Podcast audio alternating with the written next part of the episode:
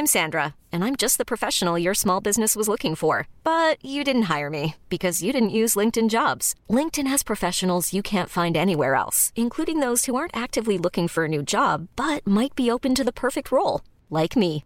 In a given month, over 70% of LinkedIn users don't visit other leading job sites. So if you're not looking on LinkedIn, you'll miss out on great candidates like Sandra. Start hiring professionals like a professional. Post your free job on linkedin.com/achieve today. Bonjour à toutes et à tous, bienvenue dans le podcast La Sueur. Ce podcast vous est présenté par notre partenaire 100 pour chanvre. Sur toute la boutique 100pourchanvre.com, vous avez droit à 25% de réduction avec le code La Sueur 25 100 pour chanvre propose des produits de qualité à base de chanvre bio ou naturel, sans pesticides ni OGM. 100 pour chanvre sont des produits pour faire du sport, calmer les douleurs, bien manger, se détendre, bien dormir. Bonne écoute. Bonjour à toutes et à tous, bienvenue dans le podcast La Soeur. Bonjour mon cher Rust. Bonjour Guillaume.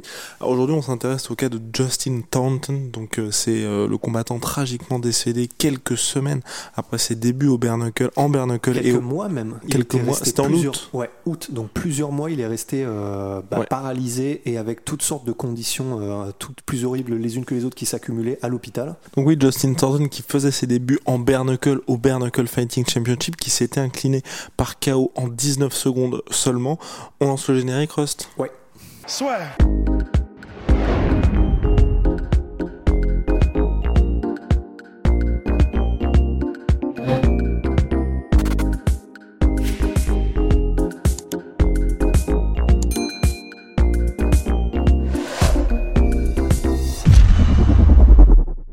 Oui, c'était un ancien combattant de MMA, début au bare knuckle fighting championship. On n'en avait pas parlé lors de l'annonce de son décès tragique à 38 ans, mais c'est surtout là pour expliquer la situation du bare knuckle et du bare knuckle fighting championship qui peut véritablement inquiéter parce que Russ va vous parler du background de Justin Thornton. Vraisemblablement, il n'aurait pas dû se retrouver dans cette situation-là. Quand on est dans cette situation, c'est tout simplement participer au combat. Oui, parce qu'en fait, il faut se dire que Justin Thornton, il a été à, grosso modo engagé par le Bernacle FC pour prendre un KO au premier round. Mais au point où c'était donc quelqu'un qui avait un palmarès de- de 6-18, c'est-à-dire 6 victoires, 18 défaites.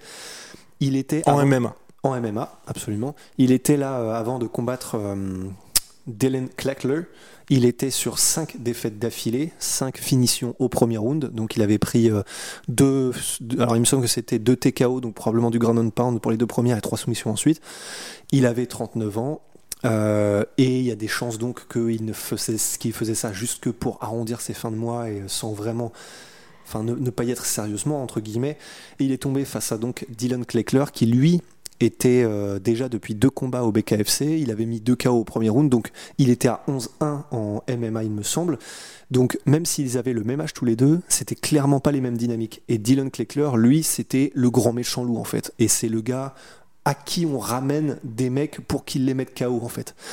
Et, ça pose problème. Et c'est ça qui pose énormément de problèmes. Et c'est ce qu'a dit Mike Mazzulli, qui est donc le président de l'association, enfin Association of Boxing Commissions, qui est, euh, comment dire, euh, il a dit c'est alarmant parce qu'en fait, il y a dans la démographie des combattants qui sont, entre guillemets, recrutés et utilisés euh, dans les combats de Bernacle, il y a un peu de... de c'est un peu alarmant parce que ce sont soit des gens qui ne sont pas en suffisamment bonne forme physique pour combattre ou qui ne sont pas du tout du tout dans la bonne dynamique euh, dans le sens soit trop vieux soit qui ont des problèmes etc comme il n'y a pas de il comment dire de comme l'UFC le fait tu vois mais de screening médicaux de ils ne sont pas mis en place des procédés pour s'assurer qu'ils sont médicalement aptes, les combattants qui sont au BKFC, et c'est le cas aussi dans les, dans les plus petites organisations. Le souci, c'est que BKFC, bah, c'est de la boxe, euh, c'est de la boxe quand même, c'est de la boxe anglaise. C'est à point nu. Alors ça, c'est pas forcément le point le plus dérangeant euh, dans le sens où, avec les gants, il frappe euh, même encore plus fort. Donc c'est pas forcément ça le problème, je pense. C'est effectivement que un, il y a des énormes mismatchs, et ça, c'en était un. Vous voyez le combat, Justin Thornton, vous pouvez le trouver assez facilement contre donc Dylan Kleckler. Il, apparaît en quelques secondes, et ça va vite, hein, 19 secondes le KO, mais au bout de quelques secondes seulement, vous comprenez qu'en fait, ben, euh, il, est, il est juste pas bon du tout, en fait. Le, le- donc, euh, feu Justin Thornton, il fait n'importe quoi.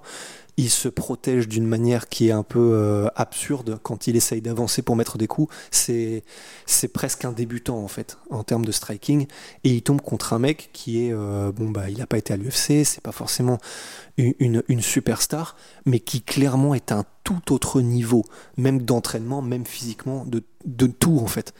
Donc c'est vraiment littéralement la définition de mettre un débutant contre quelqu'un qui est euh, bah, qui, qui, qui est un assassin à main nue en fait. Et on arrive à des situations comme celle-là. Alors pour autant, je pense que Dana White qui a dit euh, bah, est-ce que quelqu'un est choqué, euh, forcément ça allait arriver. Je trouve que c'est un peu sévère parce que moi c'est c'est ma grande terreur, c'est ma grande crainte, mais je pense que c'est une question de temps avant que ça n'arrive, euh, des, choses extrêmement graves comme ça, même en MMA, parce que même en boxe anglaise professionnelle au très haut niveau, ça arrive de temps en temps aussi. Il y a des morts, il y a des conséquences gravissimes.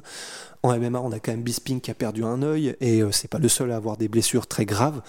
Il y a aussi, on le sait, un impact euh, sur tout ce qui est enfin, cerveau. Enfin, on sait que c'est vecteur de maladies neurodégénératrices, etc. Mais néanmoins, effectivement, là où il y a un énorme problème, c'est dans les matchs et la manière dont les combattants sont mis l'un contre l'autre qui sont euh, à ce stade. C'est donc ce que disait le président des commissions de boxe, l'association, c'est que ça n'est pas normal d'en arriver à ce stade où on est un débutant contre un assassin, quoi. Il expliquait également les Ah, athlètes. Pardon, mot Oui. mal choisi euh, dans le contexte, mais contre un. Oui, oui, contre quelqu'un qui a un très très gros niveau. Ouais. Euh, il expliquait justement, le président, les athlètes qui pratiquent ce sport, donc le bare knuckle, sont généralement âgés de plus de 35 ans, ont déjà évolué dans d'autres disciplines et tendent à être sur la fin de leur carrière. D'où l'importance justement de bien monitorer le niveau des athlètes et qu'on se retrouve pas dans des situations similaires à celle-ci. Ah, pardon, je croyais que tu Oui, ah non, non, non, vas-y. Non, non, bah oui, oui, c'est ça. C'est en gros, ça résume ce qu'on vient de dire, quoi. Mais c'est de, de vraiment, c'est là où le- c'est le devoir d'une organisation de, de, gros calibre, mais même à tout degré, en fait.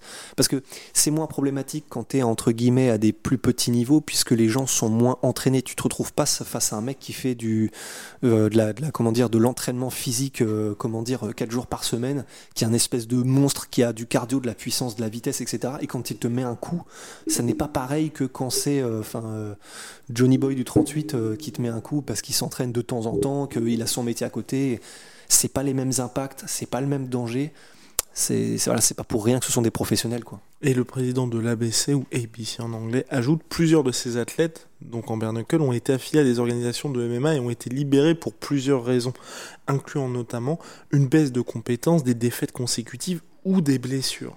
Enfin, beaucoup de ces athlètes n'ont pas performé pendant de longues Donc ça ajoute aussi, donc c'est pour ça que le rapport, et c'est pour ça qu'on fait le podcast aussi, est intéressant, parce que ça pointe du doigt certains trucs qu'on ne voit pas aujourd'hui à l'UFC, parce que justement, et même aussi avec la fédération de MMA en France, où justement ils veulent éviter à tout prix les misma- mismatchs, ça peut poser des problèmes, parce que par exemple, en France, on n'aurait pas pu avoir Alexander Volkov contre Cyril Gann, parce que Volkov a plus de 30 combats pro contre moins de 10 à l'époque pour Cyril, mais ce que je veux dire, c'est qu'il y a une vraie volonté que ce soit à l'UFC, on parlait avec Russ du, des débuts de CM Punk, enfin le deuxième combat de CM Punk, à l'UFC qui était contre Mike Jackson qui est un ancien enfin journaliste aussi donc ils ont vra- à chaque fois la volonté de l'UFC même si de temps en temps dans les faits quand on voit les combats ça peut paraître déséquilibré c'est d'avoir deux combattants qui sur le papier ont autant de chances là on est dans une situation où il n'y a pas de règle qui permet d'éviter des drames Bah ouais, c'est ça, parce que ça n'est pas assez euh, scruté, quoi. Et c'est là où c'est compliqué. Parce que ce sont effectivement, enfin, l'UFC, c'est c'est- c'est- bah, c'est- le feu de la rampe, c'est sous le feu des projecteurs parce que ce sont les meilleurs. Mais c'est vrai qu'effectivement, c'est ce que disait d'ailleurs Mac Mazzoli euh, de la, de la commission de, de boxe, c'est que ils peuvent pas, euh, enfin, eux, ils ne monitorent pas. Ils, ils peuvent juste te dire ce qui est le mieux euh, possible, mais ils ne monitorent pas. Ils, l'ABC n'est pas là pour vous dire comment faire nous sommes là pour vous aider Ouais, voilà, c'est ça.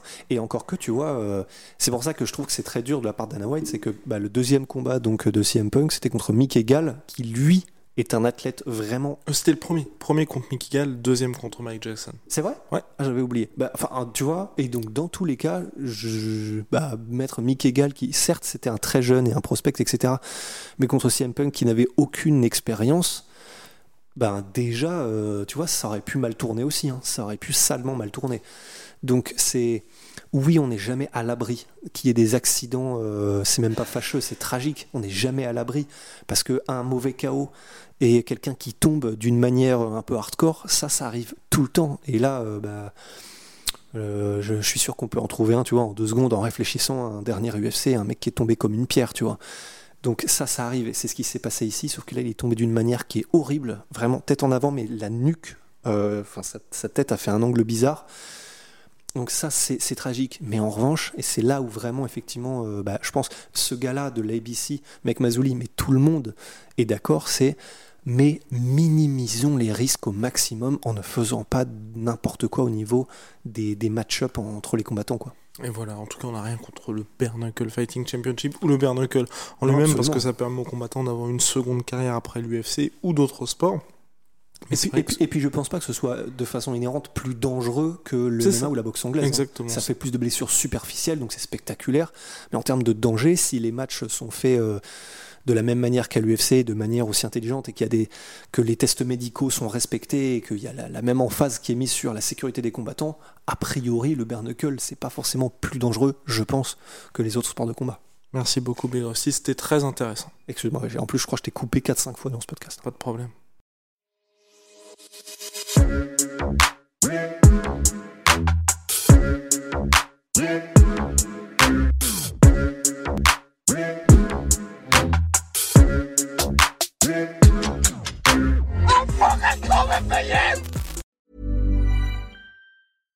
Hey, it's Paige DeSorbo from Giggly Squad. High quality fashion without the price tag. Say hello to Quince.